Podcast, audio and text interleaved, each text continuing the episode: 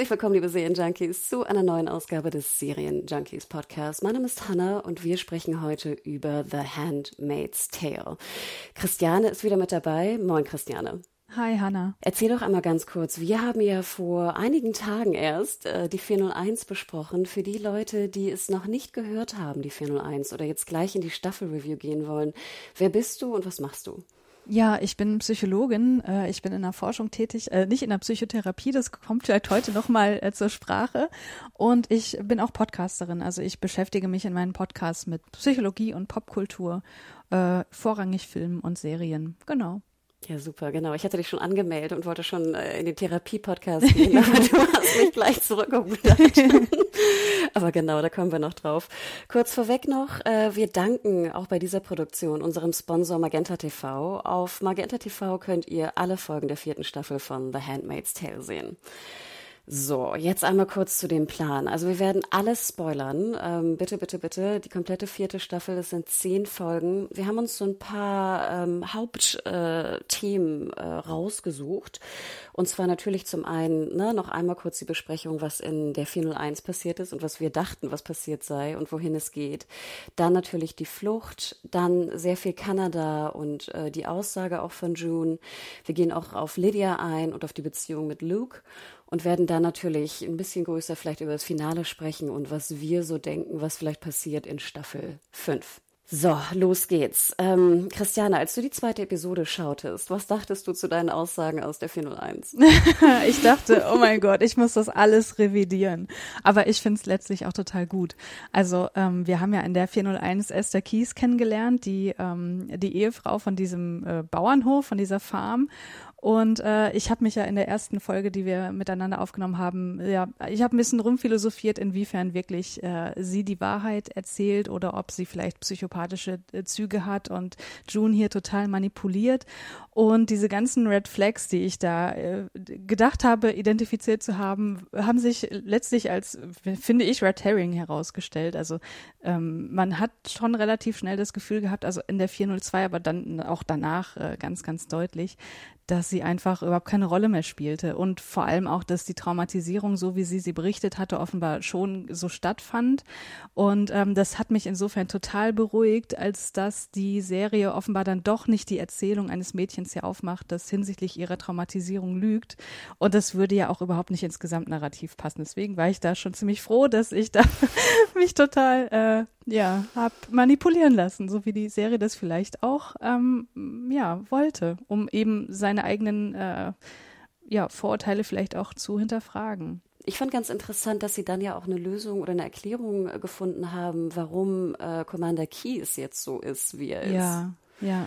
Ja, erzähl mal, was man da auf einmal festgestellt hat in Folge 2. Ja, was wir dann relativ schnell lernen, ist, dass Esther auch kein Opfer ohne jegliche Macht ist, denn sie ist dafür verantwortlich, dass ihr Ehemann so offenbar dement erscheint, wie er es tut, weil sie ihn vergiftet hat. Äh, und sie sagt, glaube ich, dass sie dieses Rezept für das Gift von einer ihrer Marthas bekommen hat. Ähm, und das, äh, da kommt dann wieder so dieser solidarische Gedanke durch, ähm, die sich eben durch die verschiedenen Kasten der Frauen durchzieht. Und das fand ich dann wieder ziemlich gut. Ja, ich fand es auch ganz äh, interessant gefilmt. Ne? Das waren ja so, mhm. ich habe keine Ahnung von Kräutern oder, oder was auch immer da jetzt äh, von Giften, was da drin ist, aber das hing dann so über der Küche, ne? Genau, genau. Und äh, genau, wir können ja nur ganz kurz auch darauf eingehen. June nutzt ja auch dann diese, diese Fähigkeit, um äh, ein, ein Bordell, ein, ein Jezebel, ne, ein Zwangsprostitutionsbordell, äh, nennen wir es mal so, mhm. ähm, ja, zu infiltrieren. Und auch ähm, nachher erfahren wir, dass, äh, ich glaube, was waren das, fünf Commander auch dabei umgekommen sind und acht mhm. oder neun äh, im Krankenhaus liegen. Mhm. Ähm, also sie nutzt dann ja auch diese, sage ich mal, diese Erkenntnis. Ne? Das finde ich ja immer interessant, wenn etwas aufgedeckt wird und es dann in Anführungsstrichen nochmal vorkommt oder weiterverwendet wird. Mhm, auch wenn es mhm. jetzt so eine sehr, sehr harte äh, Geschichte ist. Dann äh, kommen wir jetzt äh, zur Flucht, denn äh, ich muss auch sagen, ich war dann auch wieder all in, muss ich sagen. Und ich war mhm. auf der auf der Flucht mit den Handmaids. Ich war auch im Kampf von June, ne, diese diese Art von Resistance, die die ich so ein bisschen ja mir oft hatte, ne, dass sie vielleicht Anschläge macht oder ähnliches, mhm. habe ich dann ja auch vollkommen bekommen in der in der dritten Folge. Äh, aber am Ende der dritten Folge, äh, wie gesagt, wir sind im Spoiler-Teil, als dann äh, die Handmaids und vor allem auch meine liebsten Handmaids in Anführungsstrichen von einem Zug überfahren wurden, mhm. dachte ich, das kann nicht euer Ernst sein. Ja, Ich dachte auch so, Leute, also äh, ich war total sauer auf die DrehbuchschreiberInnen und ich dachte auch, aber auch in der Situation so, Leute, ihr habt doch diesen Zug gesehen. Also äh, wirklich. Ähm, aber ja, ich dachte auch so, hm, versuchen sie jetzt krampfhaft irgendwie das Ensemble irgendwie runterzukürzen, um das Ganze irgendwie zu, zu kondensieren, weil dann doch wieder andere Leute wichtiger werden. Aber ich war auch, ich war auch so traurig, dass gerade Elmer und Brianna da beim Fluchtversuch umkommen. Ah. Mann. Ja, ne? Also da war ich wirklich, das war für mich so ein bisschen eigentlich der, der Downer. Und ich meine, klar, die ganze dritte Folge, wir müssen da ja auch einmal ganz kurz drauf eingehen, das ist ja sozusagen die Folterfolge gewesen. Ich fand, es mhm. war auch echt knüppelhart. Also ich konnte ja. auch kaum zuschauen, so ungefähr. Ähm, mhm. Auch was ich immer so perfide finde, jetzt äh, bei Handmaid's Tale, jetzt Gilead auch, wenn dann so gewaterboardet wird mit so, ja. einem, mit so einem Tuch, wo so ein Kreuz eingestickt ist.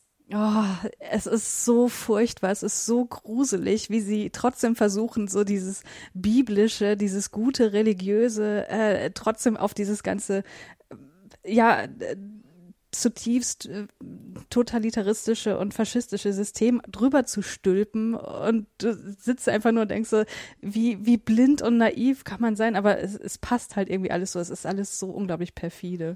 Ich dachte ja, ich weiß nicht, wie es dir ging, ich hatte ja gedacht, als dann so die vier ähm, Guards da so knien und beten, dass mhm. sie jetzt auch noch gruppenvergewaltigt wird oder so. Ja, ja, ja. Ne? Ich meine, es, es hätte reingepasst, ne? Also, ne, also, aber das war ja, also wie gesagt, die dritte Folge. Ich fand auch ganz interessant im Abspann dann, also als ich mich aufregte, dass jetzt also genau mein, meine Lieblingshandmaids vom, vom Zug überrollt wurden, mhm. dann sahen wir ja auch ähm, Directed by Elizabeth Moss. Mhm. Und das fand ich ja ganz interessant, dass sie auch wirklich jetzt in der vierten Staffel auch dreimal Regie geführt hat. Mhm. Und ich muss auch sagen, ich fand krass, dass sie sich diese Folge ausgewählt hat. Also klar, mhm. wir sind nicht drin. Ich habe auch jetzt kein Interview diesbezüglich gelesen, aber ich fand es doch eine krasse Nummer, das jetzt als äh, erste Folge zu nehmen für die Regie.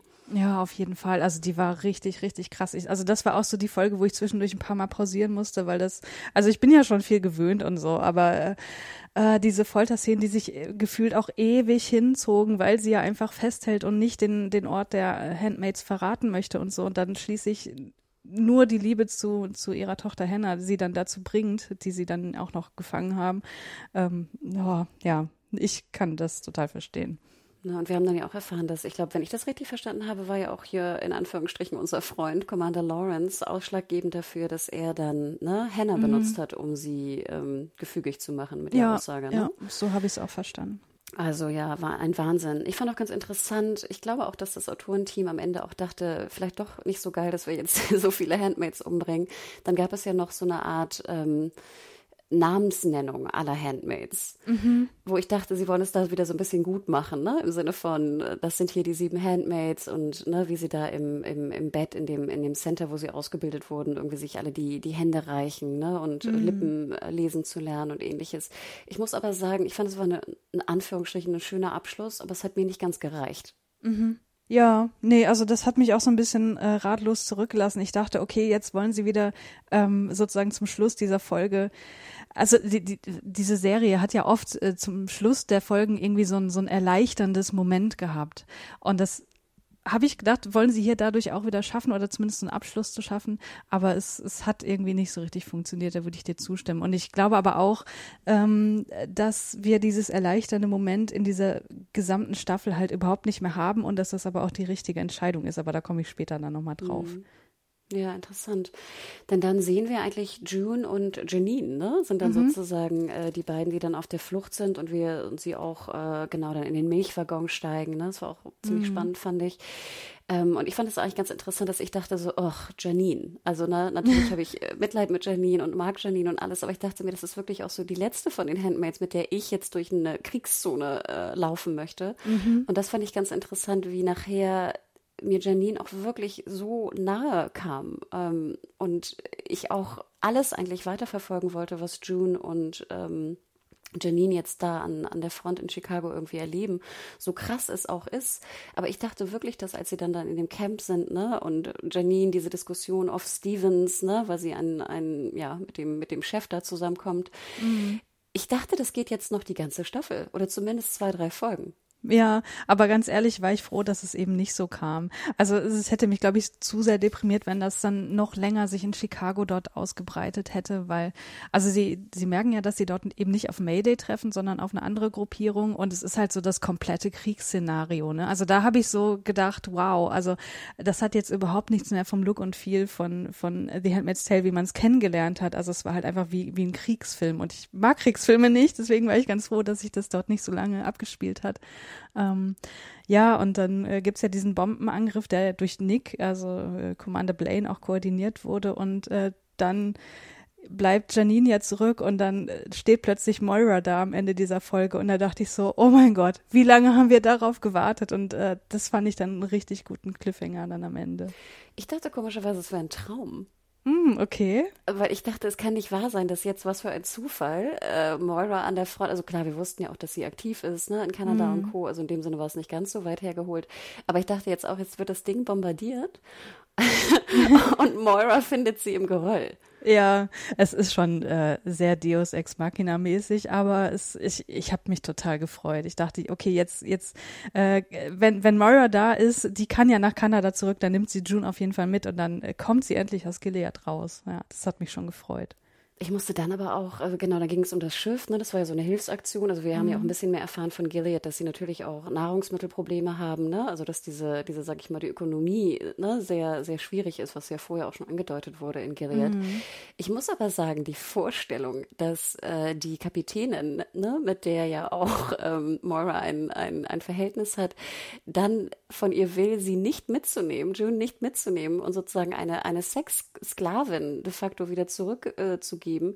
Mhm. Und da dann eine Riesendiskussion an, an Deck ähm, entsteht und äh, am Ende sie dann sagt, ach je, na gut, dann drucken wir dir halt einen Ausweis und gut ist. Ja, ich, ich dachte auch, okay, wenn die Lösung doch so einfach ist, warum dann die ganze Diskussion? Aber ich meine, das war natürlich auch ein Kommentar auf, auf das, was in unserer Welt passiert mit der Seenotrettung und so weiter. Das war ja auch völlig eindeutig. Äh, ich meine, da waren ja auch die Massen, die eigentlich auch noch mit aufs Schiff wollten und nicht konnten.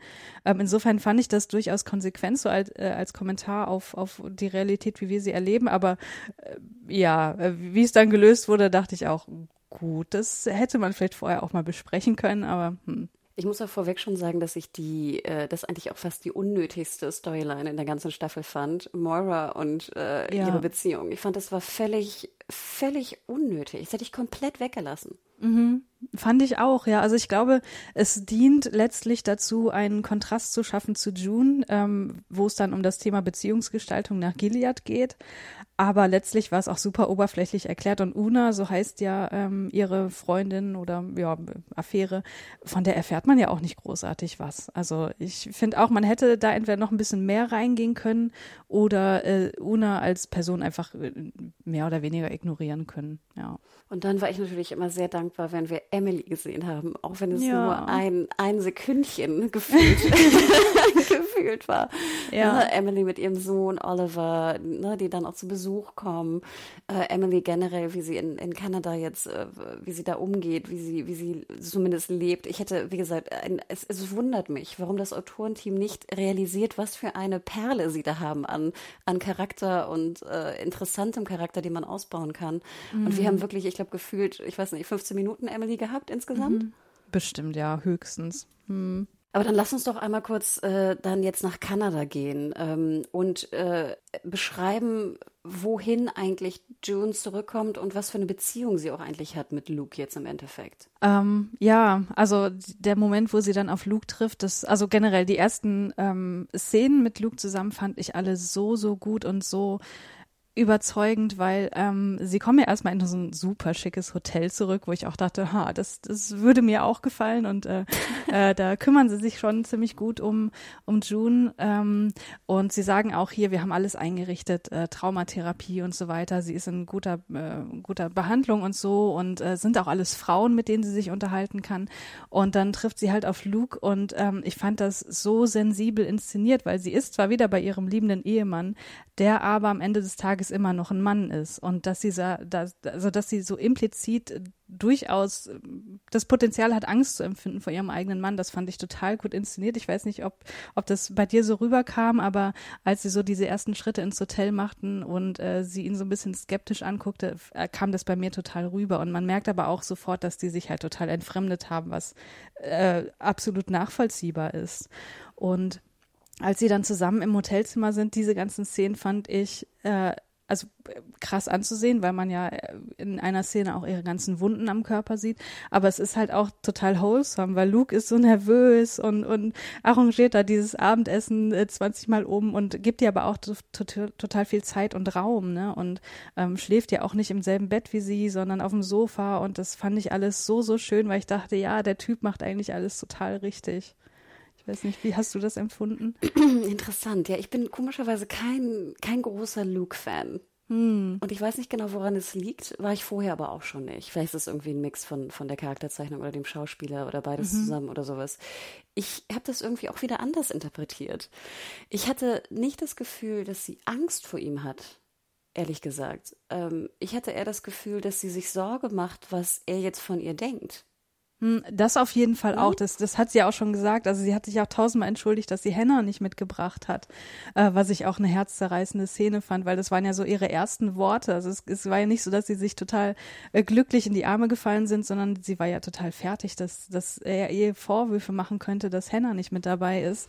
Ähm, und das mit der Angst, also ich finde auch, dass äh, das empfindet sie, also wenn dann nur, oder wie soll ich das sagen, die, die Szene, die Szenen mit ihnen im Hotel, ähm, ja, weckt bei den ZuschauerInnen das Gefühl, dass sie Angst haben könnte, eben weil sie äh, von Männern so viel Schlimmes erfahren hat. Ob sie die jetzt wirklich hat oder nicht, ist, glaube ich, auch relativ irrelevant oder würde ich dir sogar zustimmen, dass sie das eher nicht hat.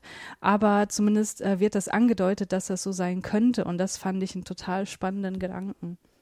Interesting, ja, komisch, also komischerweise, daran habe ich gar nicht gedacht, weil ich auch irgendwie dachte, June ist schon so so hart und abgeklärt. Also mm. jetzt, also es klingt jetzt irgendwie komisch, die Wortwahl, aber du weißt, was ich meine. Ich habe das mhm. Gefühl, die hat wirklich zero Angst mehr. Ich hatte ja. sogar eher das Gefühl, sie, sie würde sich vielleicht umbringen wollen oder so, weil sie so gar kein, gar nicht mehr so menschlich wirkt, weil sie einfach so krass tough, ne? Also jetzt im extremsten, in der extremsten Art und Weise wirkt. Und du hast natürlich recht, da mit, ne, mit Hannah hat sie sich entschuldigt. Wir sehen auch einen Rückblick, wo es geht, also als die Beziehung, ähm, als sie dann äh, ne, schwanger, schwanger wird mit ihr, äh, mit Luke damals in, in Boston. War das in Boston? Ja, ne?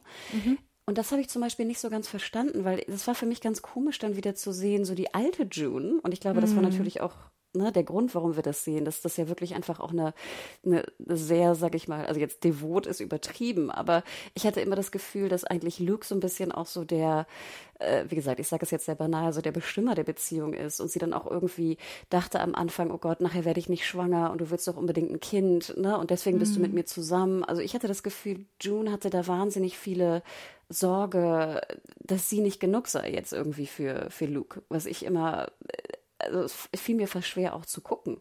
Mhm. Und dann kam diese, wie sie gesagt, dann kam sie jetzt also zurück nach Kanada in der, in der, in der, in der Jetztzeit sozusagen, äh, in, der, in der Zeit, in der wir sind in der Serie.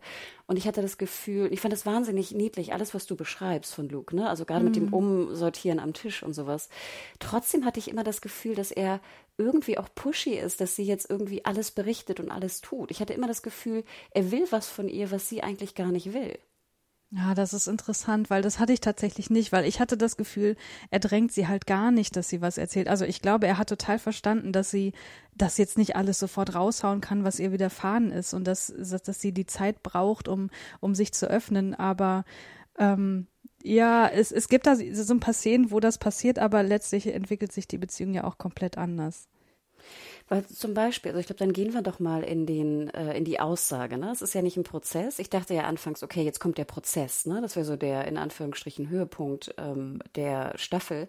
Im Endeffekt ist es ja nur, nur in Anführungsstrichen eine Aussage, ne, die June tätigt. Mhm. Und da ja auch das typische Beispiel. Sie will nicht, dass Luke kommt und ihre Aussage hört. Mhm. Und er geht trotzdem hin. What the fuck? Mhm. Ja, das stimmt, das kann man ihm wirklich vorwerfen, das sehe ich ganz genauso. Ähm, also wenn wir jetzt schon bei der Aussage sind, äh, Junes Aussage vor dem Internationalen Strafgerichtshof in Folge 8, ähm, ich fand, das war eine der besten Szenen der ganzen Staffel. Also es ist ja so als Longtake äh, aufgenommen und sie erklärt halt relativ nüchtern von dem, was Fred und Serena Waterford ihr angetan haben in Gilead. Und ähm, dann schaut sie an die Kamera. Und was sie dann sagt, da hatte ich das Gefühl, okay, dadurch, dass sie in die Kamera schaut, geht es jetzt gerade nicht mehr nur darum, äh, den, den Richtern hier zu sagen, was passiert ist, sondern sie sagt ja, sie ist nur eine Stimme von vielen, während viele andere Frauen halt niemals gehört werden können.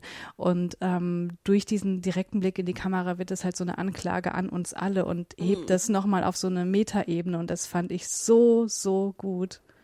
Ja, Wahnsinn. Also du hast eigentlich schon alles gesagt, was ich auch notiert hatte. Ich fand noch ganz interessant, dass die gesamte Folge sehr, sehr dunkel war. Mhm. Und wenn dann die Aussage kam, war es ja gleißend hell. Ja. Ne? Also das war schon mal ne, ein, ein krasser Kontrast. Und dann genau wie du sagst, äh, eine Einstellung, ne? also keine Schnitte sind drin, wo ich auch dachte, okay, ja, Elizabeth Moss, nimm deinen nächsten Emmy. Was das, ne? das, dann, dann. Ich fand auch ganz interessant genau das, was du sagtest. Ich fand auch, es war relativ nüchtern. Es war jetzt, mhm. natürlich war es schrecklich und auch fast noch furchtbarer deswegen zuzuhören, ne? weil du mhm. ja auch, man selber auch wusste, ne, was passiert war und auch Bilder natürlich im Kopf hatte. Mhm. Und wie dann wirklich in die Kamera geguckt wird. Ich hatte wirklich das Gefühl, June klagt auch mich irgendwie an, im Sinne ja. von, dass ich meine Stimme heben muss oder hätte heben sollen oder sowas. Ne? Ich dachte genau. auch so, oh, uff Nee, Wahnsinn. Und dann, die Szene war ja auch nicht lang. Also ich hätte ja fast mhm. gedacht, dass sie eine ganze Folge nur jetzt Anklage machen oder vielleicht zwei Folgen, ne? Prozess, mhm. Anklage, was auch immer, Aftermath. Aber nein, im Endeffekt waren das ja, was waren das? 10, 15 Minuten vielleicht, wenn Allerhöchstens, ja, ja. Und das fand ich auch so genial, dass du es in dieser, ne, in dieser etwas komprimierten Art und Weise plus die eigentlich auch Anklage an äh, die Zuschauerschaft, dass das fand ich, äh, wow, ja, Chapeau. Also mhm muss ich dir, dir recht geben. Aber dass Luke drin war, fand ich, fand ich nicht gut. Ja, aber ähm, wenn du sagst, nächste Emmy für Elizabeth Moss, dann müssen wir aber auch noch mal auf die Szene in äh, Folge 7 eingehen, wo sie nachts zu Serena geht und was danach passiert. Dann geh doch mal. Ich guck mal gerade. Ich guck mal meine, Unter meine Unterlagen zu Folge 7. Erzähl mal kurz. Ähm, also das ist die Folge 7 Home, also 7 und 8 fand ich äh, mit am aller, allerstärksten. Und äh, wir sehen dann eben nachts äh, liegt June schlaflos im Bett, Luke liegt mittlerweile neben ihr im Bett, da fand also offenbar eine Annäherung statt. Und sie fährt aber zu Serena und ähm, sie trifft dann auf sie und verbalisiert halt all ihre Wut. Also sie sagt, äh, ich hoffe, Gott nimmt dir das Kind in deinen Bauch, damit du auch nur einen Hauch des Schmerzes erfährst, den du uns angetan hast. Und das ist so unfassbar gut geschauspielt, glaube ich. Also ich, ich finde es so, so intensiv und so furchterregend. Und äh, ich habe in einer Kritik gelesen, man muss äh, Sorge um Elizabeth Moss äh, Blutdruck haben in dieser Szene. Und das, das stimmt wirklich. Also das ist wirklich, ich habe da Gänsehaut am ganzen Körper gehabt. Aber es geht ja noch weiter, weil sie kommt dann danach nach Hause und äh, initiiert dann Sex mit dem schlafenden Luke, also offenbar das erste Mal, seitdem sie wieder aufeinander getroffen sind. Und ja, der braucht halt einen Moment, um überhaupt zu verstehen, was gerade passiert. Und er will sie dann auch anfassen und sagt, sie soll mal bitte warten. Und sie verhindert aber seine Berührung und hält ihm dann noch den Mund zu. Also das ist einfach nicht konsensueller Sex, den sie da hat. Und äh, man muss es so sagen, sie vergewaltigt ihn in dem Moment und sie übt selber sexualisierte Gewalt aus, die sie halt erfahren hat. Und ähm, oh Gott, die Testimony in der, die, die geschieht ja erst in der nächsten Folge. Deswegen ähm, war das auch der Grund, warum ich dann Luke nicht so richtig vorwerfen konnte, dass er jetzt hier dabei ist, wenn er doch am Tag zuvor vergewaltigt wurde von ihr. Also dass die Beziehung einfach komplett kaputt ist, ähm, das sehen wir halt in dieser Szene. Ähm, vielleicht, ich, ich fange ich fang mal vorne an. Ne? Mhm. also ich gebe dir absolut recht, genau wie sie, wie sie, sie, wie June sie anschreit, ne? Und wo mhm. ihr nachher dann auch fast so der Speichel, ne, runter, ja, runterläuft, ja, ja. Ne? weil sie so äh, in Rage ist. Ich, äh, ja, eine, eine Wahnsinnsszene. Ich muss auch sowieso sagen, dass Serena immer saß, immer wie so eine Prinzessin da in ihrem Elfenbeinturm mhm. und äh, hatte, äh, ich hatte das Gefühl, sie kriegt ganz schön viel Macht. Also sie, sie pusht ja auch so Mark, ne, ihren, ähm, der Dude, der immer mit ihr spricht, äh, aus Kanada auch immer so ein bisschen rum. Und ich dachte auch so, das kann doch nicht wahr sein, dass die beiden da jetzt irgendwie jetzt so rauskommen, ne? Mhm. Und dann war ich auch sehr dankbar, dass June dann also diesen, diesen Move macht. Leider habe ich danach mir einmal angeschaut, wie die Szene in der deutschen Synchro läuft. Okay. Und ich muss leider sagen, was ich komplett nicht verstehe in der Synchronisation ist, June sieht Serena in der Szene. Hä? Das macht doch gar keinen Sinn. Danke, dass du das sagst. Und ich habe wirklich lange drüber nachgedacht und dachte, ja, okay, natürlich, ne, wahrscheinlich in der, in der kompletten Synchronisation von Handmaid's Tale wird wahrscheinlich, ne, werden die Handmaids die Wives irgendwie siezen. Aber im Affekt, jede mm. Szene, wo jemand sich, sag ich mal, wo jemand schreit oder emotional, weißt du, ähm, mm. laut wird, ist doch eine, eine Siezen überhaupt nicht mehr sinnvoll. Nee, voll nicht. Und ich, ich habe ähm, die ersten zwei Staffeln, glaube ich, auch mit deutscher Synchro geguckt, zusätzlich nochmal. Und ich meine, dass sie irgendwann aber auch schon beim Du waren. Ich will dafür meine Hand nicht ins Feuer legen, aber ähm, äh, so oder so finde ich das komplett unangebracht und unrealistisch. Da stimme ich dir voll zu. Also das, wie gesagt, war eine Entscheidung, die ich absolut nicht nachvollziehen kann. Also ich mhm. finde es ja auch ganz normal, dass man auch switcht in seinem sie ja. oder du tun. Ja. Ne? Also, und ich glaube, genau. wenn es dann mal angebracht wäre für June, äh, das zu ändern, dann wäre es auf jeden Fall in der Szene gewesen, spätestens. Ich habe das komischerweise so verstanden, also ich habe mich dann auch gefragt, ich würde auch sagen, dass sie, äh, dass er sein Consent natürlich nicht gibt und sie ihn somit auch vergewaltigt. Ich habe mich dann gefragt, warum sie es eigentlich tut. Also wer, mhm. warum, also klar, es ist jetzt natürlich keine wahrscheinlich weiß nicht, ob es jetzt eine freie Entscheidung de facto war, aber ich hatte das Gefühl, dass sie einfach Kontrolle wieder haben möchte über, über ihre Sexualität. Mhm. Und jetzt können wir natürlich diskutieren, ob ich habe die Beziehung mit ihr und Nick nie so ganz verstanden. Vielleicht mhm. gehen wir da mhm. noch mal näher ein. Aber ich hatte das Gefühl, nach jetzt sieben Jahren Gilead und allem, was ihr passiert ist, dass sie jetzt Kontrolle wiederbekommt und dann, dass das auch so überschwappt. Also dass sie deswegen auch dann die Kontrolle von einem Mann sich nimmt. Mhm. Das steckt da auf jeden Fall mit drin. Also das würde ich auch gar nicht bestreiten. Aber letztlich, ähm, also wenn du sagst, sie hat hier einen, einen Versuch, wieder die Kontrolle zu, zu erlangen, dann ist es ja, also klingt das sehr positiv. Und dieses Positive hat bei mir aber überhaupt nicht überwogen, weil, also vielleicht liegt es auch ganz simpel daran, dass wir äh, Luke gegenüber anders eingestellt sind, weil ich mag ihn halt total. Und äh, ich habe da einfach nur dieses äh, in, in dem Moment Opfer von sexualisierter Gewalt gesehen. Und ähm, zu der Frage, warum, ähm, habe ich noch eine etwas andere Theorie, weil ähm, wir sehen ja auch immer wieder, dass sie sich in dieser Traumagruppe, in dieser Selbsthilfegruppe treffen, also die Handmaids und die Marthas, die ähm, aus Kanada flüchten konnten. Und was in diesen Gesprächen rauskommt, sind so diese unterschiedlichen Standpunkte zwischen Moira, die diese Traumagruppe irgendwie offenbar leitet oder warum auch immer organisiert, warum auch immer, genau. Das habe ich mich auch nicht ganz verstanden. Ähm, also äh, Moira, die halt sagt, okay, wir müssen uns hier treffen, wir müssen das irgendwie alles verarbeiten, wir müssen irgendwie heilen. Und June sagt halt, nee, fuck Heilung, ich will meine Wut halt einfach ausleben. Das, das ist halt auch irgendwie das, das was, was raus muss. Und ihr müsst es auch rauslassen. Und ähm, ja, in, in dieser Traumagruppe fällt halt irgendwann ähm, auch der Satz von Moira, uh, we all left that place fucked up about sex. Und äh, diese Szene mit, mit, ähm, mit June und Luke, die zeigt eben genau das. Ähm, also June ist halt nicht nur fucked up about sex, aber auch about love. Und dazu ist sie ja auch nicht mehr wirklich in der Lage. Mhm. Ja, also ich will auf gar keinen Fall sie da in Schutz nehmen. Ne? Also mhm. auch wenn mhm. ich sagte, dass es, dass es dass ich das irgendwie verstanden habe in dem Moment, mhm. würde ich natürlich nicht sagen, dass ich äh, äh, sie unterstütze darin, ihren Mann zu vergewaltigen. Ja, ja. Na, ne? also das klar. nur noch mal zur Klarstellung. Ähm, ich fand auch ganz interessant, wir haben ja auch ein bisschen was von Emily erfahren, dass ja bei ihr zum Beispiel auch mit ihrer Frau, sie ist ja schon länger in, in Kanada, dass mhm. die sich ja auch noch nicht angenähert haben, mhm. sexuell. Ne? Das erwähnt sie ja auch in so einem Nebensatz. Mhm.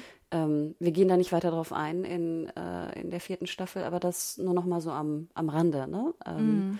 Ich fand sowieso ganz interessant immer äh, hier die, wir müssen uns, ne, wir müssen Rache üben, June-Seite, die wir müssen heilen und in uns gehen, Moira-Seite und dann eigentlich Emily, die immer wie so ein Spielball dazwischen war, gefühlt. Mhm. Die, glaube ich, auch gar nicht genau wusste, wie sie wie sie fühlen soll oder was sie fühlen soll. Und ich fand das sehr interessant dann nachher die, die Szene, wo dann die ehemalige Tante mhm. ähm, da war in der, in der Traumagruppe. Ich muss ganz ehrlich sagen, ich wusste auch nicht genau, was, was ich denke, was sie tun sollen oder was sie nicht tun sollen. Mhm.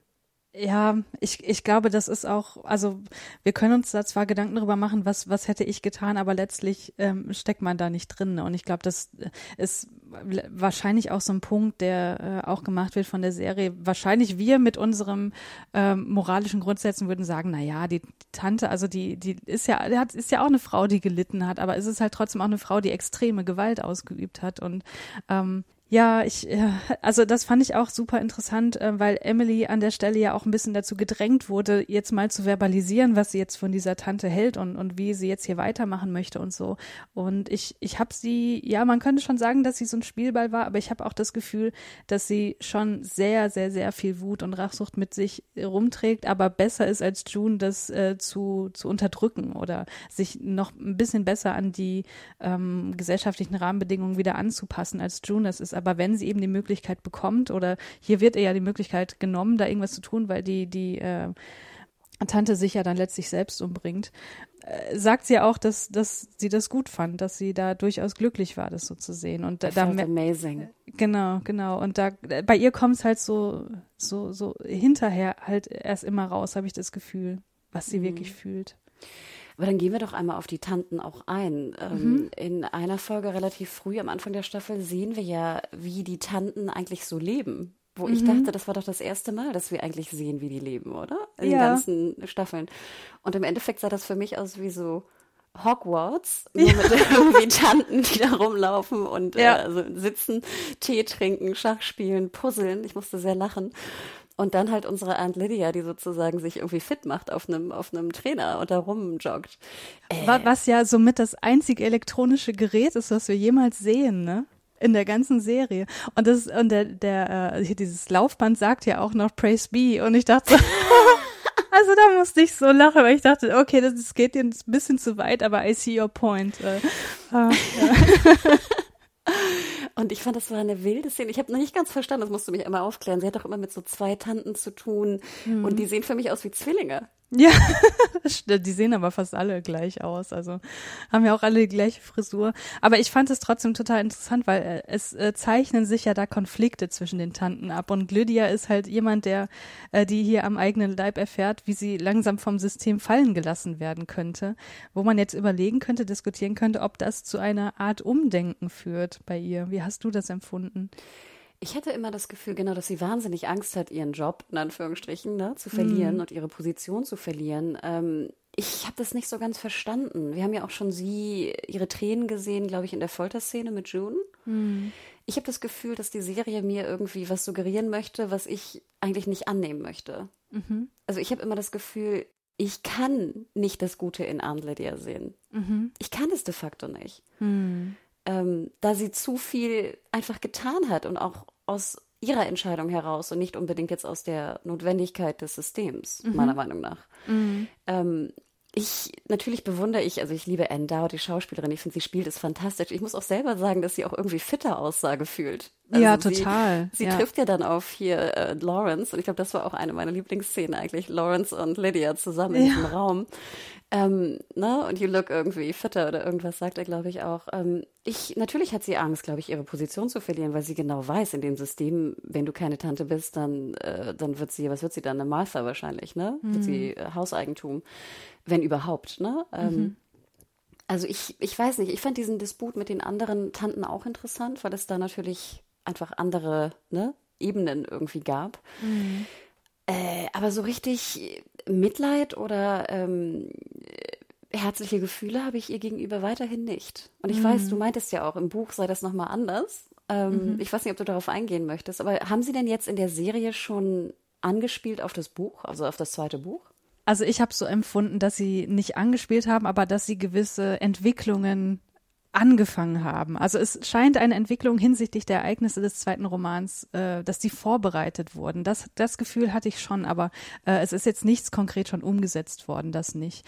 Aber ähm, dieses Hin- und Hergerissensein zwischen dieser Person, die extreme Gewalt äh, den Mägden antut, aber dann auch immer wieder eine gewisse Art von Liebe empfindet. Das, das kommt halt hier auch wieder total raus, wenn sie sich dann in ihrem eingeschränkten Maß äh, für Janine einsetzt, was sich ja dann später darin äußert, dass äh, Janine sich zum Beispiel darum kümmern soll, dass Esther sich benimmt. Esther wird ja dann auch zum Markt gemacht, wie wir ganz am Ende, also relativ am Ende erfahren. Und dadurch wird Janine zur Komplizin, die aber trotzdem auch dadurch die Möglichkeit erhält, sich im gewissen Maße irgendwie kompetent und geliebt zu fühlen.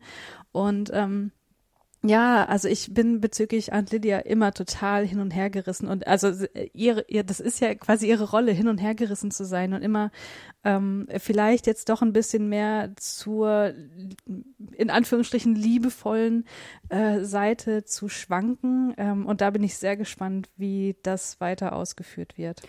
Also ich gebe dir recht, ich glaube, die Zuneigung, die Lydia zu Janine empfindet, ist echt oder mm. echter. Ne? Also mm. ich glaube, das ist, äh, würde ich jetzt auch sagen, eindeutig, denn sie beschützt sie ja auch in diese Magdalene Colony zu kommen. Also ich dachte ja, ja immer, ne, immer diese alte Frage, kann es noch schlimmer gehen? Ja, es ja. kann auch schlimmer gehen. Ne? Ja, ähm, wenn du jetzt so eine Befruchtungskolonie hast, wo da irgendwie jeder hinkommen kann und die einfach nur geschwängert werden. Also das ist, muss ja, äh, ich hoffe nicht, dass wir Magdalene noch sehen. Mhm. Ähm, ich habe aber, was ich komisch finde, und jetzt, Christiane, gehe ich mal einen gewagten Schritt. Mhm. Ich habe das Gefühl, dass die Serie mir Aunt Lydia in einem weicheren und schöneren Licht darstellen möchte als Serena. Und ich fand gerade jetzt in der, in der vierten Staffel haben wir Serena eigentlich nur so wirklich als absolut bösen Antagonisten erlebt. Wobei ich immer denke, klar, furchtbare Frau, ne, hat furchtbare Dinge getan, aber ich fand ja, Serena gerade so in der zweiten und dritten Staffel hatte ja mal so Sequenzen, wo man auch ihre Seite ein Stück weit zumindest verstanden hatte. Also mhm. erinnern uns an die, ne, das Lesen aus dem Buch, das Abgehacke. Erinnern uns auch daran, dass sie Junior auch de facto zur Flucht geholfen hat. Mhm. Und das, glaube ich, bei ihr ja auch eine Art von Erkenntnis eigentlich kam, dass sie vielleicht nicht möchte, dass ihre Tochter in einer Welt wie Gilead lebt, in der sie keine Rechte hat. Also das hatte ich das Gefühl, wurde so ein bisschen aufgebaut. Aber dann so irgendwie Ende Staffel 3 und jetzt äh, Staffel 4 vor allem, ist sie der absolute Bösewicht und Antagonist. Mhm. Und manchmal denke ich, warum eigentlich Serena Lydia, also äh, klar, wie gesagt, ich, Serena, furchtbare, furchtbare Person, aber ich habe manchmal das Gefühl, man hat sie bewusst gegen June auch gesetzt, um so einen mhm. Gegenpol mhm. zu bauen. Gerade was auch jetzt die, was du sagtest in der siebten Folge, was die, der, der, ne, die, der, der, der Ausbruch äh, da anging.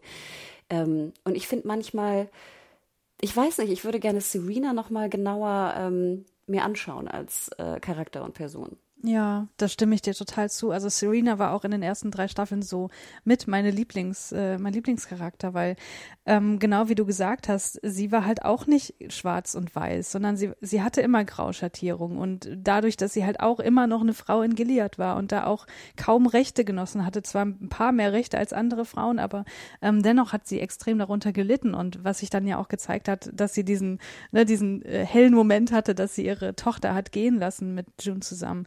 Und hier hatte ich auch das Gefühl in dieser Staffel, dass sie viel, viel eindimensionaler wieder ist. Und das fand ich auch total schade.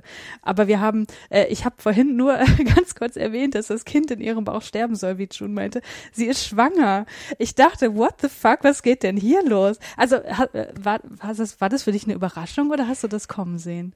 Nee, also ich dachte auch, warum machen sie es? Weil ich dachte, mhm. es wäre jetzt eindeutig, es wurde ja eindeutig kolportiert in den ersten Staffeln, ja. dass die unfruchtbar sind, dass eine große Anzahl an Frauen, ich weiß gar nicht, in den Büchern sind es, glaube ich, weiß nicht, 96 Prozent oder so, keine mhm. Ahnung, also in den mhm. hohen 90ern meine ich, ähm, und dass es also unmöglich sei, dass mhm. die Kinder haben können. Ja.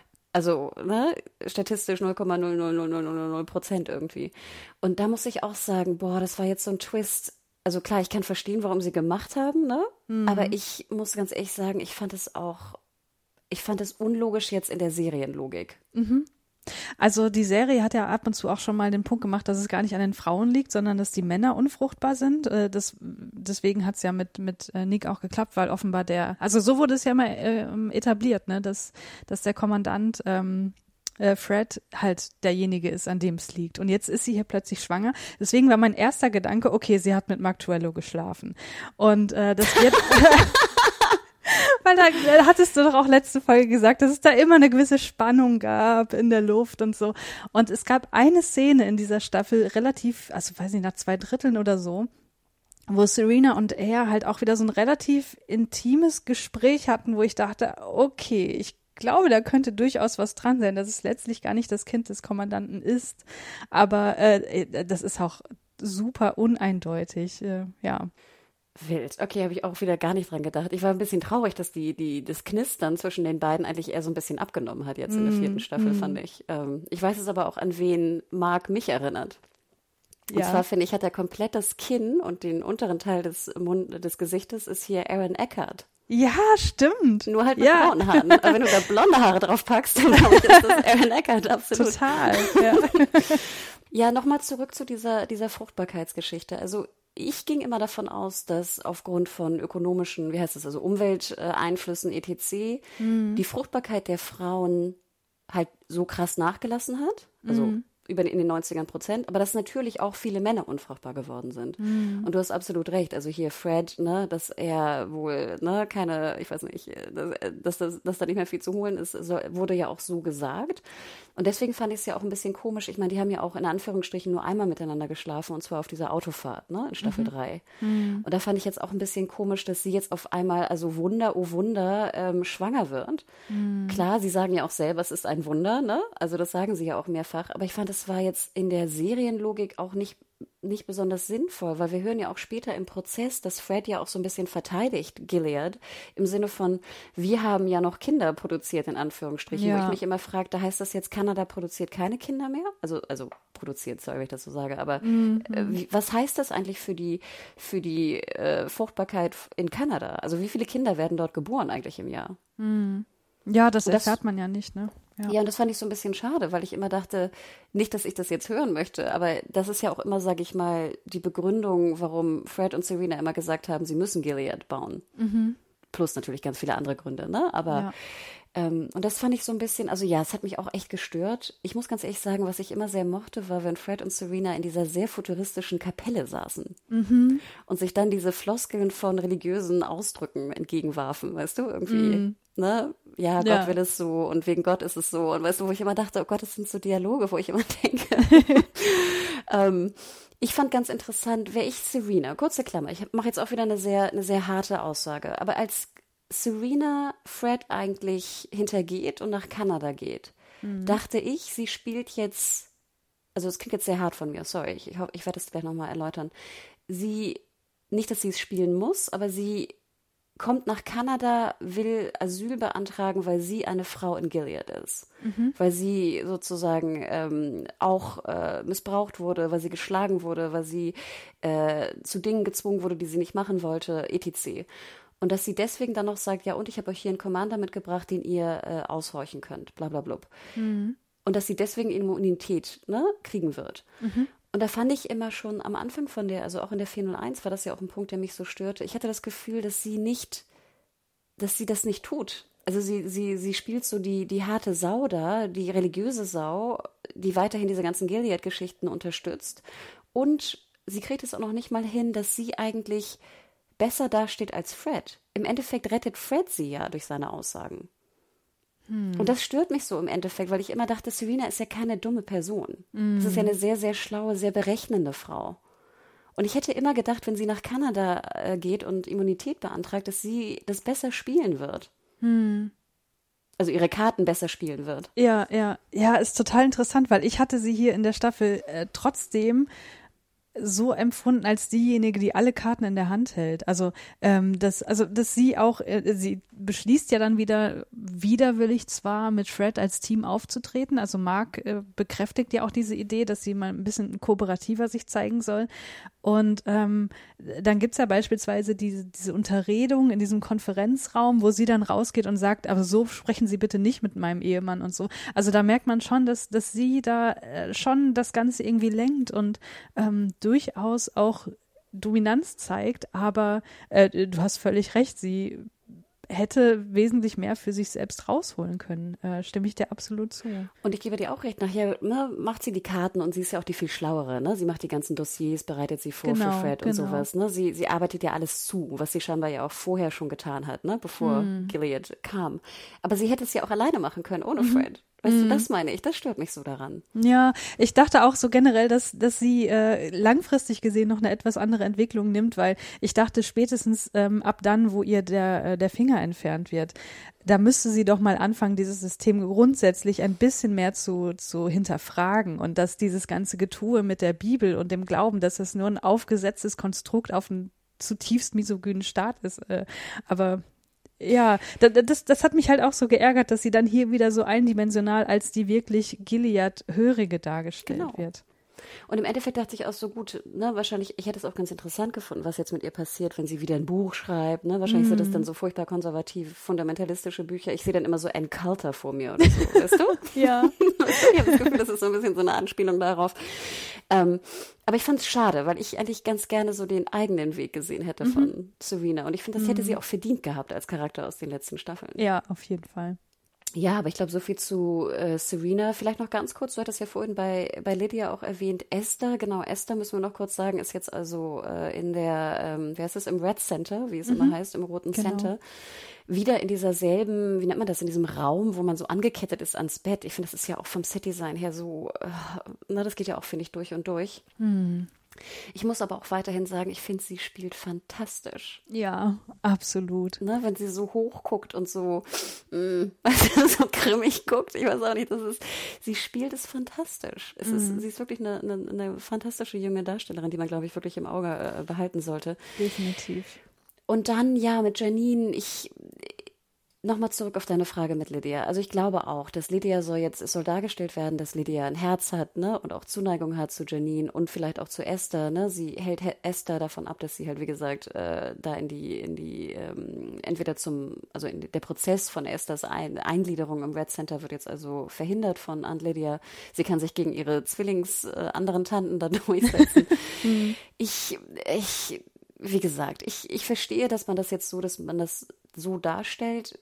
Trotzdem muss ich sagen, dass, dass äh, Lydia bei mir, ich will es eigentlich nicht. Ich will das nicht eigentlich annehmen, was die Autoren mir und oder das, die Autoren und Autorinnen mir da anbieten wollen. Mhm ich, ich, ich will hier nicht spoilern, was im zweiten Buch passiert, ne? Aber ähm, vielleicht nur ganz kurz der Hinweis, dass was ich, was dort geschildert wird, das hat nicht nur mit Liebe zu tun oder irgendein Umdenken, dass sie jetzt doch wieder ähm, äh, viel mehr Gefühle für die Handmaids hat und ihre eigenen Gewalttaten irgendwie hinterfragt, sondern es geht sehr, sehr deutlich in die Richtung, dass sie das ganze System hinterfragt ähm, und da gewisse Handlungen vollzieht, die eventuell dazu führen könnten, dass Gilead gestürzt wird.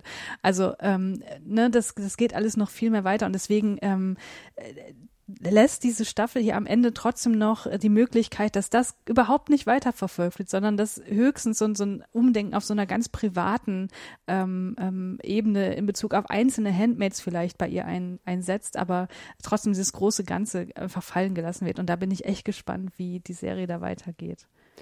Es wurde ja auch, ähm, soweit mir bekannt, ne, The Testaments, ne? Testaments, mhm. so mhm. heißt äh, der zweite Handmade-Roman äh, von Edward, äh, wurde auch von Hulu, meine ich, gekauft für ah. eine etwaige Spin-off-Serie. Okay, okay. Ähm, befindet sich wohl auch in, in frühem Produktionsstatus, ne? Also äh, ist noch nicht jetzt noch nichts fix, ne? Aber mhm. ähm, also das ist auf jeden Fall, sage ich mal, schon in der im im Äther, ne? Sag ich mal so.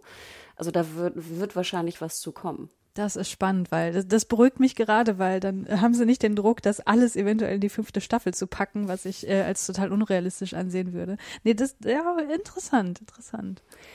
Kommen wir noch einmal kurz zu Nick und der Beziehung mit Nick. Mhm. Äh, wir hatten ja auch in der 401 gesagt, dass wir beide, glaube ich, keine Nick-Fans sind. Ja.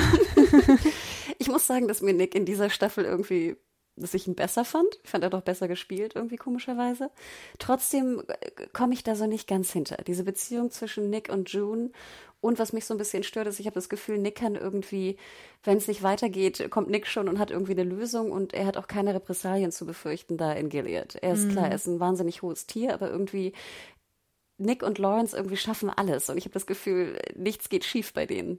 Ja, ja, absolut. Ich meine, wir kriegen da ja auch nicht mehr so richtig Einblicke, was die jetzt wirklich in Gilead so machen. Wir kriegen ja ab und zu mal einen Anruf zu ihnen oder ne, June, die sich mit Nick trifft, äh, was auch Luke ähm, befürwortet hat, was eben, glaube ich, auch super schmerzlich äh, hinterher äh, aufgefallen ist. Aber ja, ich, äh, ich sehe das genauso. Ähm, Würdest du denn sagen, June liebt Nick?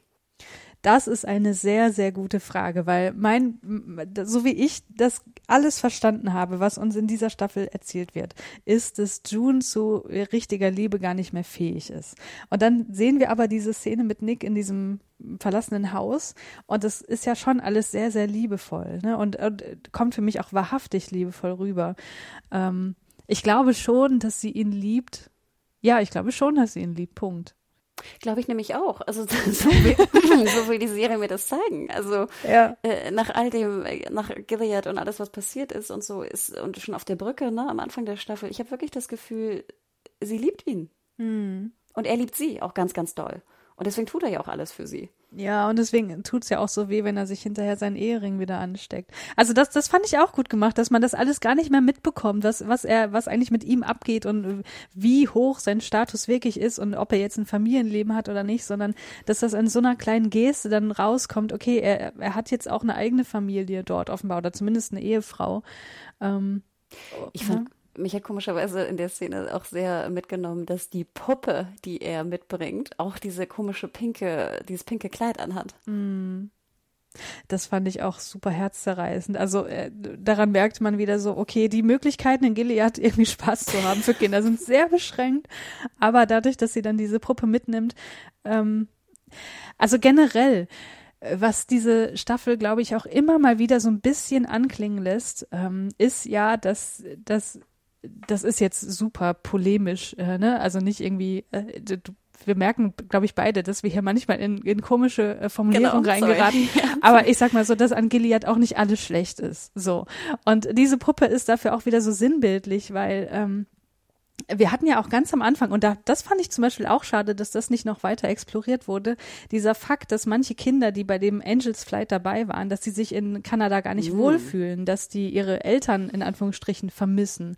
Ne? Und äh, da dachte ich so, okay, ja, gut, gut, dass sie das mal ansprechen, weil äh, da, da kommt jetzt so ein bisschen die Psychologin durch, weil die Bindungstheorie sagt uns, dass genau das passieren würde. Das ist völlig egal, bei wem die Kinder aufwachsen, ob das jetzt die, die leiblichen Eltern sind oder hier diese äh, ne, Gilead äh, zugewiesenen Eltern, natürlich vermissen die die auch und vermissen Gilead, weil die, die kennen ja nichts anderes. Sie sind dort aufgewachsen. Für die ist das die Normalität.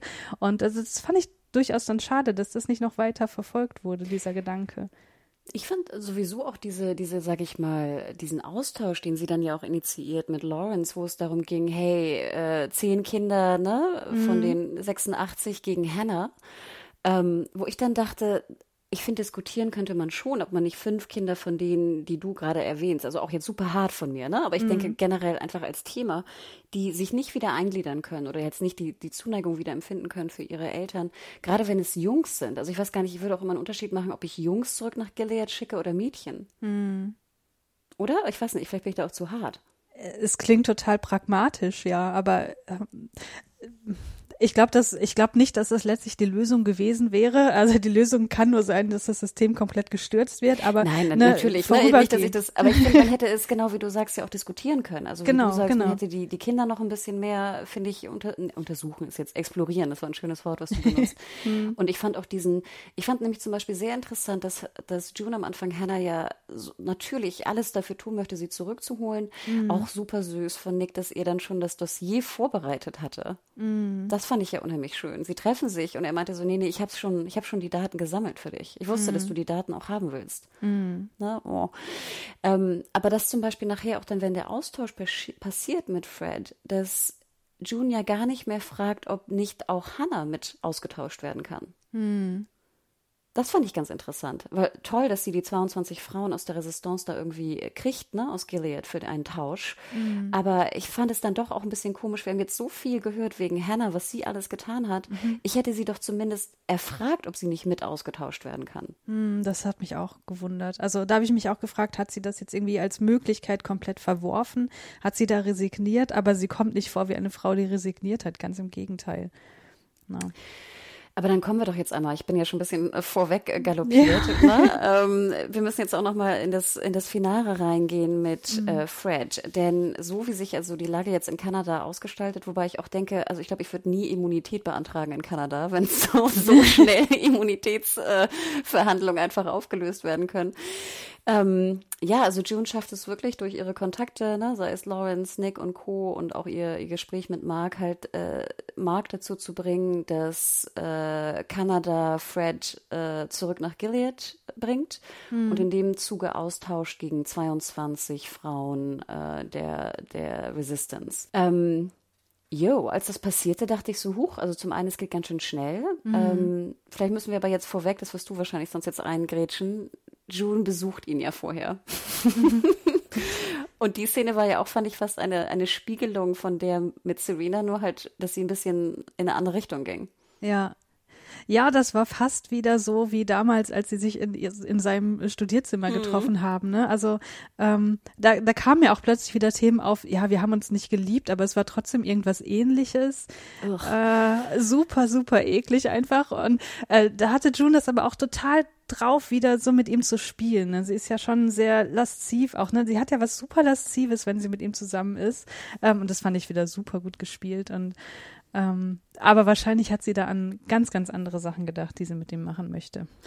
Ich wollte gerade sagen, ne, sie nimmt diese Rolle wieder ein, ne? Ja, diese Rolle genau. dieser, dieser devoten Handmaid, die aber auch jetzt genau nicht nur devot ist, sondern halt auch, wie du schon sagtest, so, so auch ein bisschen sexy, ne? June total, war ja auch so, total. Ne? So, so, so, ein bisschen sexy und hat ihn ja auch so ein bisschen, das sagt sie auch immer, glaube ich, in der Offscreen-Stimme, ne? Dass er wollte, dass man ihn will, ne? Mhm, mh. Aber dann, wenn sie dann den Drink nehmen und so cheersen auf irgendwie Offred, dachte ich auch so, Gott, äh, crazy. Mm. Also crazy. da merkt man halt auch wieder, wie naiv der Typ ist, dass er das alles nicht checkt. Aber äh, das, das finde ich wiederum auch super gut gespielt von, wie heißt er, Joseph Hines, ne? Mm. Mm. Ich würde ihm immer so gerne ein anderes Hemd anziehen. weil er so einen schmalen Hals hat, weißt du? Die Hemden sind immer zu groß für ihn. ja, das stimmt. Äh, nee, aber super gespielt. Nee, mhm. äh, muss ich auch sagen. Und dann June, ich muss ganz ehrlich sagen, dass ich in dem Moment, hättest du mich gefragt, wie endet jetzt die Serie, hätte ich nicht gedacht, dass sie so endet, wie sie endet.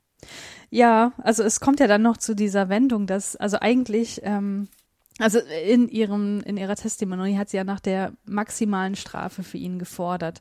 Und es kommt ja dann doch alles ganz anders, weil äh, Fred äh, ja instrumentalisiert wird, auch vom, vom kanadischen Staat, die da offenbar irgendeine Chance sehen, sodass die Staatsanwaltschaft die Klage an ihn komplett fallen lässt. Und das ist, glaube ich, der Punkt, wo ähm, ja, wo letztlich June dann eine andere Entscheidung trifft, wie es mit ihm weitergehen muss. Weil, also das fand ich auch richtig, richtig gut. Also, weil das, was mit Fred hier passiert, ähm, wie er, also wie er dann letztlich profitiert von all dem, das spiegelt die Auswirkungen des patriarchalen Systems, in dem wir jetzt aktuell leben, halt perfekt wider, dass Männer mit Macht äh, mit der Ausübung von sexualisierter Gewalt einfach davonkommen, während den Opfern eben nicht geglaubt wird, beziehungsweise äh, June wird ja hier schon geglaubt, aber es hat halt null Konsequenzen. Also das Leid wird total, äh, also wird, wird kaum gewichtet. Das ist ja auch genau das, was sie, was sie am Ende selber verbalisiert. So, ähm, was mit mir passiert, ist scheißegal. Hauptsache, hier wird ein mächtiger Mann geschützt. Und äh, das, das, das fand ich, also da, da war ich, äh, da, da dachte ich dann so, okay, gut, äh, jetzt, äh, jetzt sind wir wieder auf der, auf der Ebene einer Aussage, wo ich total mitgehen kann, wo ich merke, das ist Handmaid's Tale, wofür ich es liebe, so. Ähm, ja, und was dann passiert ist ja, dass sie dann eine Partizipation äh, inszeniert, äh, also dann äh, June auch wieder die brutalen Praktiken, Praktiken der Tanten im Red Center aufgreift. Ja, und sie eigentlich eine, eine Selbstjustiz machen, ne? Genau, genau, wie du sagst. Er kriegt halt seine verdiente Strafe nicht für das, was er getan hat, ne? Das mhm. ist so der, der Punkt. Und jetzt mhm. ist natürlich die Frage, wenn das, genau wie du sagst, wenn das bei uns natürlich ne, auf unterschiedlichen Ebenen, aber auch in dieser Ebene natürlich ganz speziell äh, auch in unserem Land passiert, das ist doch, finde ich, ich habe das Gefühl, die Serie, das war fast wie so ein Plädoyer für Selbstjustiz. Ja, dachte ich auch. Das war genau der Punkt, wo ich immer dachte, wie, wie soll ich mich denn jetzt fühlen mit hier dieser, dieser Ermordung von, von Fred? Weil äh, es ist ja, es ist ja super brutal. Ne? Also er wird ja zu Tode geprügelt und sie beißt dann auch noch Stück von ihm ab und dann wird er auch noch aufgehängt. Und äh, ich weiß nicht, wie es bei dir ankam, aber ich fand, das war überhaupt kein triumphaler Moment. Das fühlte sich überhaupt nicht empowernd an. Und das ist, glaube ich, genau der richtige Weg, den man hier gegangen ist dass man das eben, dass man dieses Empowernde, dieses Emanzipatorische, was die vorherigen Staffeln immer so hatten, da war immer dieses Moment mit drin, dass es hier komplett fehlt. Also zumindest ist es bei mir überhaupt nicht angekommen. Und ähm, äh, weil sie äh, nehmen ja auch, sie nehmen ja eigentlich wieder was, etwas, was wir in der Film 1 schon besprochen haben, sie nehmen ja eigentlich das Gelernte aus Gilead an. Ja, Genau, genau. Na, sie nehmen die Gesetzgebung in Anführungsstrichen jetzt nicht auf Vergewaltigung, ne? Aber mhm. ich glaube, wir hatten das ja auch in Gilead, dass es ja auch so sehr, sehr krasse Straftaten gab. Ich glaube, es war ich glaube, Kindesmissbrauch war es, ich weiß es gar nicht, ne, wo auch dann Todesstrafe drauf war, Steinigung. Mhm. Ne? Also sie wenden ja eigentlich diese, diese sehr, sehr harte ähm, Gesetzgebung von Gilead, wenden sie äh, auf ihn an, weil mhm. sie sagen, ne, wir finden sonst dieses Recht in, in Kanada nicht. Ja. Und, und ich muss sagen, wie gesagt, ich verstehe es natürlich, aber genau wie du sagst, es hat, es hinterlässt halt einen komplett faden Beigeschmack bei Total. mir, weil ich immer denke, das ist eigentlich ein Plädoyer für Selbstjustiz. Äh, also ich, ich finde es eben genau kein Plädoyer für Selbstjustiz, weil dadurch, dass sie das Gesetz von Gilead anwenden und das Gesetz von Gilead über mehrere Staffeln hinweg als absolut verachtenswert dargestellt wird, muss uns klar werden, dass was sie da machen, ist nicht richtig. Das nee, nee, richtig, aber so meine ich ne? das, sorry. Also nicht, dass ich denke, dass, also es ist falsch, weil es ein, weil sie denken, dass wir, ein, also wie soll ich das ausdrücken? Mir ist bewusst, dass die Serie das kritisieren will, dadurch, wie mhm. sie es dargestellt haben. Mhm. Ne? Weil es halt nicht richtig ist, was sie tun. Genau, genau. So, sorry. Also. Ja. Trotzdem finde ich, dass es, ich weiß nicht, wie ich das beschreiben soll. Im Endeffekt, es sind ja wahnsinnig viele Frauen auch. Mhm. Also wären es jetzt zum Beispiel nur in Anführungsstrichen Emily und ähm, June gewesen. Und ich verstehe den Punkt ja auch, dass es um alle Frauen geht. Ne? Ich verstehe mhm. den Punkt. Aber ich fand es doch krass, dass dass alle mitmachen. Und das mhm. haben wir ja mhm. schon gesehen in der Therapiegruppe, ne? Als es darum, mhm. wo Moira sagt so, ne, ne, ja, jetzt gehen wir, ne, alles gut. Und alle sagen so, nee, ich möchte bleiben, ne? Ich möchte weiterreden. Mhm. Ähm, ich verstehe den Punkt, der gemacht wird, aber ich finde auch, vielleicht ist auch das genau das, was sie ausdrucken wollten, was du, glaube ich, gerade sagen wolltest und ich dich unterbrochen habe, dass dieses Gefühl wir als Zuschauer haben sollen. Mhm. Ja, ich kann ja mal zu meinem Schlussplädoyer ja, kommen, ähm, wo ich das nämlich auch nochmal aufgreifen würde, weil, also mein Fazit war nach der Staffel, es hat überhaupt keinen Spaß gemacht, diese Staffel zu schauen, aber andererseits hat es das jemals. Ähm, was ich aber meine, ist, dass Gefühle von Empowerment und Erleichterung einfach komplett fehlen. Ne? Also diese Erleichterung, die man vorher immer mal hatte, so nach dem Motto, okay, sie hat jetzt richtig, richtig viel Schlimmes erlebt, aber dann gab es immer so einen Moment, wo sie dann, ne, dieses typische Gucken in die Kamera und wir wissen, okay, die June ist noch da und sie wird sich jetzt irgendwie wehren. Ähm, diese Erleichterung fehlt halt komplett. Und die Botschaft, die für mich dabei ankommt, ist, dass Trauma dich einfach kaputt macht. Also das Trauma zerstört deine Familie. Juns Familie ist zerstört de facto und auch die Fähigkeit zu lieben.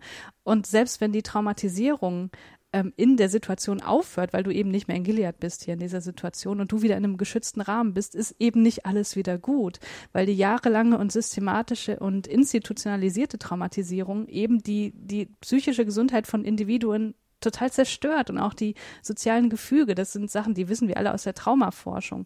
Und ähm, die Serie macht halt eben den Punkt, dass die institutionalisierte Traumatisierung in der Serie in einem zutiefst misogynen System verankert ist, das zwar im Vergleich zu unserer, also mit unserer meine ich jetzt deine und meine Realität in großen Teilen überspitzt ist, aber in anderen Teilen der Welt durchaus der Realität sehr nahe kommt. Und das Wichtige ist, dass diese Traumatisierung eben nicht nur eine Folge des Systems ist von Gilead, sondern eben auch ein aufrechterhaltender Faktor, weil in einem System, in dem die Frauen sowieso schon marginalisiert werden, haben psychisch kranke Frauen erst recht keine Stimme. Und ich finde, dass das die Serie eben ganz explizit anklagt. Und das finde ich so, so gut. Und was eben auch deutlich wird am, am äh, Staffelfinale ist, dass solange sich das System nicht von Grund auf ändert, gibt es auch keine Lösung, weil das Individuum, das kann halt irgendwie Rache ausüben. Aber so ein kleines kleines totes Rädchen im System ändert halt nichts. Und die Rache für die, für das Individuum bringt halt auch keine Heilung oder Überwindung des Traumas. Und ich finde, das ist hier die sehr, sehr bittere, aber sehr realitätsnahe Botschaft, die wir als ZuschauerInnen aushalten müssen. So, das war mein Fazit zur vierten Staffel. Puh. Ich weiß gar nicht, wie ich da, also kontern werde ich ja sowieso nicht, weil ich ja mit dir in dem Sinne in, im selben Team bin. Ähm, Jetzt mache ich auch wieder eine ketzerische Frage diesbezüglich. Mhm. Also fantastisch, auch fantastisch dargeboten. Äh, ich, ich könnte es auf gar keinen Fall irgendwie besser machen. Glaubst du denn, du meintest jetzt ja auch am Anfang schon, es macht ganz wenig Spaß, die, die, die, die Staffel zu gucken. Und wie mhm. du schon mhm. sagtest, Handmaid's Tale macht keinen Spaß, soll auch keinen Spaß machen. Ne? Das ist mhm. ja, glaube ich, ganz, ganz wichtig. Und trotzdem fand ich, genau wie in der dritten Staffel, immer diese empowernden Momente sehr wichtig dafür, dass ich das ertrage. Ja. Jetzt würde ich ketzerisch sagen, hätten Sie nicht irgendwo ein paar empowernde Momente einbauen müssen, damit es leichter fällt, diesen großen Kritikpunkt wirklich zu erfahren? Ich finde eben genau nicht. Ich glaube, wenn, wenn wir diese Momente wieder gehabt hätten, dann wäre diese Botschaft nicht in der Klarheit rübergekommen. Also ich glaube, wir sind jetzt mittlerweile an einem Punkt angekommen, wo wir alle wissen, Gilead ist absolut grausam. Deswegen war ich, also du hast zum Beispiel vorhin diese ähm, Gebärstationen, äh, whatever erwähnt, ähm, die wir ja zum Glück niemals wirklich sehen. Und ich, ja. und ich hoffe, wir bekommen das auch nicht zu sehen, Mhm. weil mittlerweile wissen wir, wie unglaublich schlimm das ist und man muss das nicht noch weiter steigern. Und ich glaube, wenn man sowas noch eingebaut hätte und dann hinterher wieder dieses, diese Erleichterung eingebaut hätten, hätte das die Grundbotschaft, die, also so wie ich sie jetzt hier äh, sozusagen für mich identifiziert habe, wieder unterwandert. Und ich bin froh, dass eben genau das nicht gemacht wird. Und eigentlich kann für mich in der nächsten Staffel nur noch es darauf hinauslaufen, dass dieses System gestürzt wird, weil wie schlimm das ist und was das mit Menschen macht und wie sehr das Menschen zerstört, wissen wir jetzt. Und deswegen fand ich das auch gar nicht ähm, irgendwie schlimm oder komisch, dass am Ende so viele Frauen ähm, da mitmachen, weil die halt alle aus diesem System als komplett gebrochene Frauen zurückgekommen sind und es eben nicht reicht, äh, ein paar Wochen bei der Familie zu sein, dass das Trauma wieder weggeht. Hätte das auch ein gutes Serienfinale sein können? Das wäre aber schon sehr, sehr, sehr bitter gewesen. Also ich hoffe wirklich, dass wir irgendeine Art von Katharsis in der nächsten Staffel noch bekommen. Genau, also die fünfte Staffel wird ja kommen, ne? Also in dem Mhm. Sinne ist es äh, obsolet. Ähm, ich muss ja sagen, vielleicht können wir einmal reingehen, was wir glauben, was passieren wird. Also wir hatten ja schon die Schwangerschaft von Serena angesprochen. Mhm. Serena muss ja irgendwann in Rot auftreten, oder? Ha. Es kann nicht sein, dass, dass dieses ikonografische Bild dann nicht passiert. Ja, ja, guter Gedanke hatte ich so noch gar nicht auf dem Schirm, aber ja, ähm, die Frage ist, was macht das mit uns als ZuschauerInnen? Würden wir das irgendwie als befriedigend empfinden? Wahrscheinlich auf irgendeine Art und Weise schon. Und das würde uns wieder zum Nachdenken bringen. Also ja, ich, ja, ich, ich sehe das. ich meine, jetzt wissen wir, dass sie schwanger werden kann, ne?